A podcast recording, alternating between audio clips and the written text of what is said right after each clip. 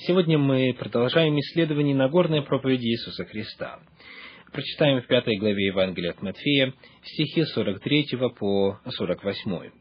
Матфея, пятая глава, стихи 43 по 48. «Вы слышали, что сказано, люби ближнего твоего и ненавидь врага твоего. А я говорю вам, любите врагов ваших, благословляйте проклинающих вас, благотворите ненавидящим вас и молитесь за обижающих вас и гонящих вас. Да будете сынами Отца вашего Небесного, ибо Он повелевает солнцу своему восходить над злыми и добрыми, и посылает дождь на праведных и неправедных. Ибо если вы будете любить любящих вас, какая вам награда? Не то же ли делают и мытари? И если вы приветствуете только братьев ваших, что особенного делаете? Не так же ли поступают и язычники? Итак, будьте совершенны, как совершен Отец ваш Небесный. На протяжении программ, которые были посвящены исследованию этой последней антитезы, мы выяснили, что Ветхий Завет, равно как и Новый Завет, призывает на личностном уровне любить врагов. Когда же речь заходит о том, как Бог относится к тем, кто злонамеренно нарушает Его волю, тогда в Ветхом Завете народ Божий иногда выступал в качестве тех, кто приносил Божье возмездие Божьим врагам. Это две совершенно разные темы, не связанные между собой сферы взаимоотношений, подобно тому, как человек, а, запускающий аппарат по причинению смерти, или же а, человека, включающий ток, который а, затем подходит к электрическому стулу, вовсе не ненавидит сидящего на этом электрическом стуле, а выполняет свою работу. Личностный уровень и уровень отношения Бога к тем, кто нарушает Его волю, это совершенно разные сферы. И вот Иисус Христос в 44 стихе подробнее говорит о том, каким должно быть отношение к врагам на личном уровне. «Любите врагов ваших, благословляйте проклинающих вас, благотворите ненавидящим вас и молитесь за обижающих вас и гонящих вас». Итак, во-первых, сказано «любите врагов ваших». Христос говорит о внутреннем отношении к врагам. Что означает «любите»? Разве не будет это чем-то противоестественным – любить врага? Возможно ли это в принципе? Для того, чтобы ответить на этот вопрос, необходимо сделать краткий обзор слов, которые в древнегреческом языке, на котором был написан Новый Завет – передают идею любви. В отличие от э, русского языка, там было пять слов, каждое из которых могло быть переведено словом «любовь». Рассмотрим три наиболее э, важные для нашей темы. Первое слово, которое переводится на русский язык как «любовь», это греческое слово «эрос». «эрос» и оно описывает чувственную, романтическую любовь. Это влюбленность, это стремление друг к другу, это нечто, что характерно для ухаживающих, для находящихся в браке, эрос, чувственная романтическая любовь. Второе слово – это греческое слово «филия», «филия». Это слово тоже переводится словом «любовь», однако оно описывает уже иной вид любви дружескую любовь, э, тесную привязанность, нежность во взаимоотношениях.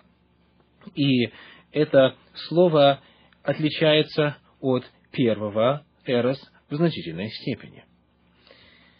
Еще одно слово, которое тоже переводится на русский язык как «любовь» или «любить» глаголом, это греческое слово «агапе». Слово «агапе» описывает совершенно иную форму любви. Агапе описывает волевое стремление, непоколебимую доброжелательность и безусловность в любви. эта любовь очень мало связана с чувствами. Это любовь – принцип. Эти слова передают непоколебимую доброжелательность. Любовь к нашим врагам, согласно слову агапы, а именно оно используется Иисусом Христом, когда Он говорит «любите врагов ваших». Эта любовь идет не столько от сердца, сколько от воли. Это не то совершенно независимое от нас чувство. Мы должны заставить себя захотеть сделать это. Это победа над тем чувством, что внезапно охватывает естественного человека. Агапы – это не то идущее от сердца чувство, против которого мы ничего не можем сделать, которое приходит непрошено и неожиданно. Агапы идет от нашей установки, от рассудка, через который мы обретаем ту непоколебимую доброжелательность, даже по отношению к тем, кто обижает и оскорбляет нас. Агапы, э, сказал кто-то, это способность любить тех, кто нам не нравится и кому не нравимся мы.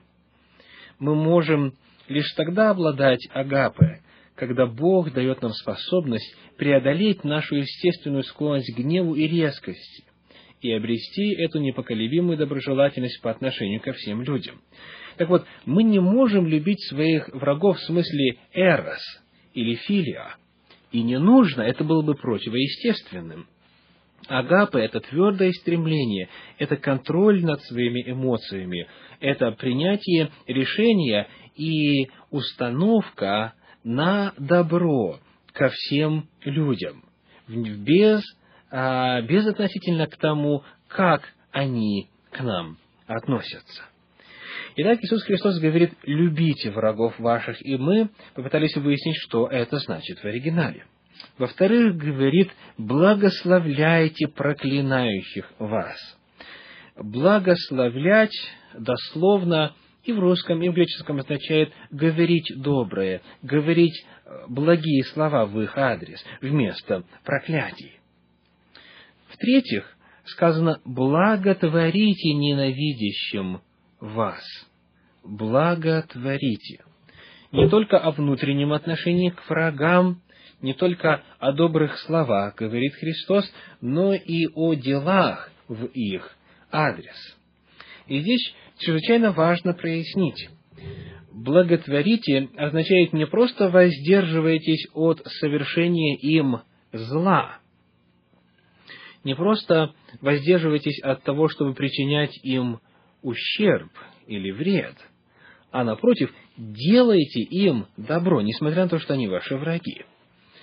В седьмой главе Евангелия от Матфея, в двенадцатом стихе, чуть дальше в Нагорной проповеди, Иисус Христос произнесет следующие слова, которые стали известны как «золотое правило». Матфея 7, 12.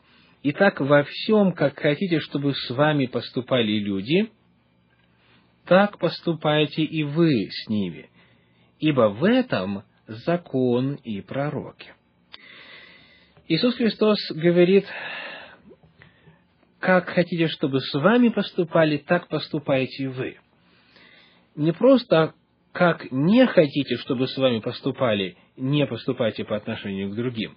Христос не просто говорит, чего не хочешь, себе не делай другим. Не просто воздерживайся от зла. Не просто не делайте, но наоборот, делайте, предпринимайте конкретные шаги. Это описание активной позиции а, и если вы хотите, чтобы с вами поступали по-доброму, вы первыми начинаете. И в этом, говорит Иисус Христос, закон и пророки. В действительности мы уже убедились в одной из наших предыдущих программ в том, что Ветхий Завет неоднократно призывает делать добро врагам. Накормить, напоить, развьючить упавшее под ним животное, вернуть к нему принадлежащие ему имущество и так далее – делать добро первым. В послании к римлянам в 12 главе этот э, тезис повторяется, и там конкретно рассказывается о том, каким же образом оказывать эту любовь или благотворить, делать добро. Римлянам 12 глава, стихи 17 по 21. «Никому не воздавайте злом за зло, но пекитесь о добром пред всеми человеками. Если возможно с вашей стороны, будьте в мире со всеми людьми. И вот здесь многие останавливаются, говоря, а, просто с моей стороны невозможно быть в мире. Каким образом определить, где граница этой возможности и где начинается невозможность? Дальше Библия говорит, «Итак, если враг твой голоден, накорми его, если жаждет, напой его, ибо делая сие, ты соберешь ему на голову горящие уголья. Не будь побежден злом, но побеждай зло добром». Оказывается, тогда только можно сказать, что уже невозможно мне быть в мире с этим человеком, если я а, накормил его, напоил, если я сделал добро ему а он по-прежнему не желает быть со мной в мире, тогда можно сказать, что уже моя обязанность по отношению к нему выполнена. И еще раз напомню, что апостол Павел здесь цитирует Ветхий Завет. Итак, любите врагов их, э, врагов ваших, благословляйте их, благотворите им и, последнее, молитесь за них. Иисус Христос в то время, когда его распинали, молился, «Отче, прости им». Он молился за тех, кто причинял ему боль и кто пригвождал его ко кресту. Человек не может молиться за другого и при этом ненавидеть его. Когда человек сам обращается к Богу и приводит к нему другого человека, которого он хотел бы ненавидеть, все меняется. В присутствии Бога мы не можем больше ненавидеть другого человека. Самый надежный способ покончить с ожесточением в сердце – это молиться за человека, которого который является врагом. И это одновременно и показатель того, что мы выполнили это э, предписанное и Ветхим Заветом, и повторенные в словах Иисуса Христа. Всего вам доброго, до свидания.